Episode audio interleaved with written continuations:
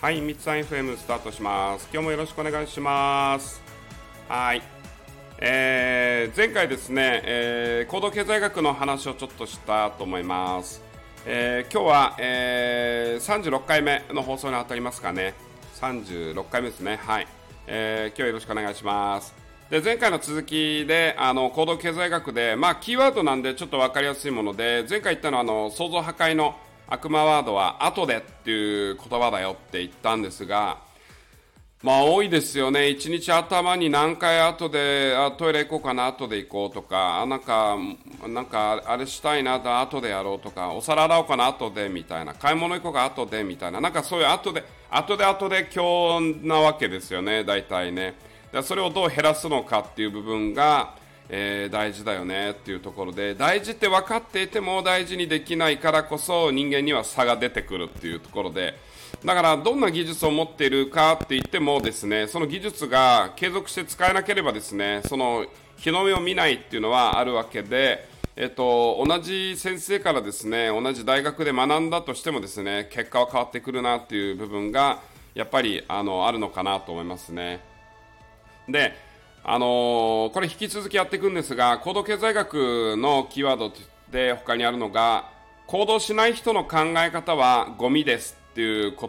葉もあります。で、これはあのー、なんか、卑下してゴミですっていう意味じゃなくて、本当に、えー、破棄するものですよっていう意味なんですね。で、行動しない人の考え、考えはっていう部分で、これあの、思想ですね、攻撃するってわけじゃなくて、行動しないわけですから、アイデアの数は起業家でも起業家じゃなくてもあまり変わりはないんですね、実は。起業家だからいろんなこと考えてるかというと、まあ、考えてる人はいると思います。だけど、まあもちろん、あの、僕も、あの、考えてるだろうなって思うところはありますが、だけど、じゃあ数、アイデアが全く、じゃ圧倒的に起業家の方が多いかって言ってもですね、じゃあ1万アイデアがあってもですね、それを実際に動かせるのは100なのか200なのかっていうことじゃないですか。だからその起業家じゃない方がですね、アイデアを、えっ、と、まあ、えっと、20しか動かせないって言っても、じゃあそう、もともと持ってるものは何かって言って1万もね、2万もあってもおかしくはないんですよね。だから、そんなに差はないんですよ。大して差はない。間違いなく。だけど、えっと、行動しないっていう人がいる一方で、行動しやすい方が起業家になったりするんですよね。結果的に。もともとガチャガチャガチャガチャやっちゃうタイプの方は起業家になりやすいんですよ。で、起業家になるとですね、行動の連続で実行の連続っていうところがあって、これもまた面白いところで皆さんも行動しない考えっていうのはゴミなんだなっていう部分で、確かにどんなアイデアを言ってもですね、行動しなかったら意味がないんで、そのアイデアをですね、世の中に還元していただきたいなと思ってます。どんどんどんどんアイデアを出せばですね、世の中の人が幸せになっていくんですね。だから、農家から1箇所に集めて、それみんなに地域で売ったらいいんじゃないってスーパーの元を考えた人もいるかもしれないですね。アメリカのウォルマートかもしれないし、ウォルマートさんかもしれないし、どっかに誰かがいて、でも世界中の人がアメリカだけにスーパーがあるわけじゃないんで、なんかこういうのあったらいいんじゃないみたいな。で、地球上って無意識で繋がってるんで、こっちで出た考えは誰かにも出てるんですよね、同時に。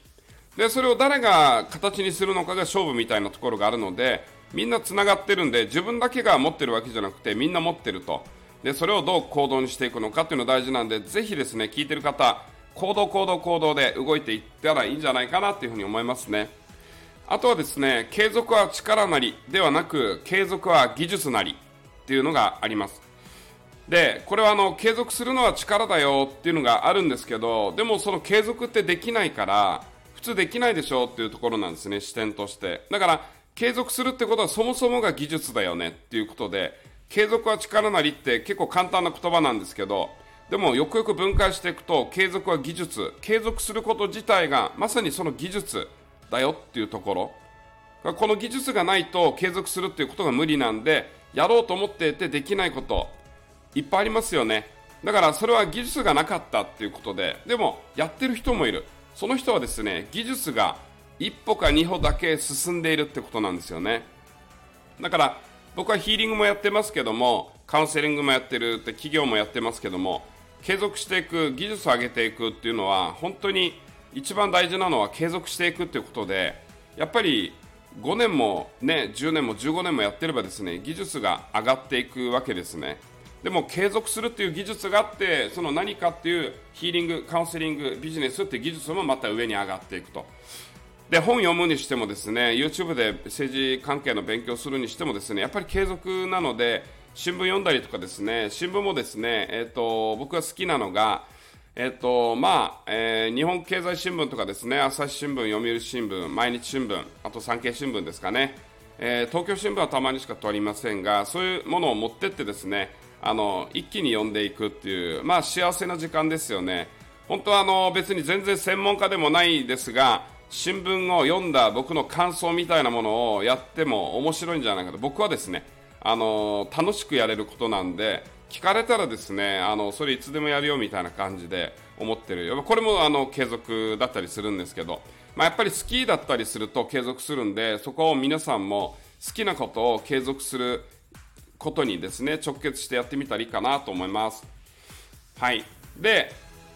えっと、結果っていうのは実行力の、まあ、丼だよねっていうところで結果って何っていうと力量かける実行力ですね実行力っていうのはこれ継続と行動する力なんですけど力量っていうのがまた面白いところで個人の力量ってして取るのがちょっと違うよねっていうところで会社の社長だったら自分の力量っていうのは会社のベースで考えるんですねだから自分の社員一緒にいる社員メンバーがあの人、この人、この人の力があって、こうであって、あるよね、みたいな、これが力量として考えるんですね。あとは知り合い、頼める人、信頼できる人脈も含めて力量に入ります。で、それと実行していくという力を掛け合わせると結果につながるよねっていうだけなんで、力量っていうと自分1人の力はないって考える人、ちょっと注意してっていうところですかね。力量を自分1人だけで考えていって、あのー、行くとですねやっぱりちょっと苦しい状況になるかなというところでで僕あのこれはあのビジネスクラブで話したことなんですけどもビジネスクラブもですね入って学んで参加して会員になって仲良くなっていくってなったらそれは全部人脈に入っていくんですねそういうのがいざっていう時に力量になるということです。だからいろんなところで軽く腰掛けるんじゃなくてきっちり勉強した方がいいのかなって僕はそういう考えの人ですね。あちこち逆に、あの手を伸ばしすぎる、伸ばしすぎるというか、そのあまりえ異業種交流会に行ってですね名刺交換をしてもですね 僕、あの起業家の立場であの言うと本当に信頼できる人の技術じゃないと買わないし連携はしないし業務提携もしないんですね。だから知り合いでああいいねってそれどうですかっていうやり取りしていてもいざ人間関係で掛け算をするとですね相手が信じられるかどうかっていうのが非常に大きいのであのそういうパッと顔を出すっていうよりもがっつりあの踏み込んで深めていけるっていうところを自分の好きな場所で探していただいた方がいいのかなと思います。はい、あとですね 結果を出す人間っていうのは全て逆算で考えているっていうのもありましたね。えっと 逆算で考えてるんで、まあ、結果がこうだよねっていうのを決めてそれから逆で考えていくんでやることしか目の前には見えてこないというか、で、これはもう逆にもうやる腹くくってるからこそ全部逆算で考える。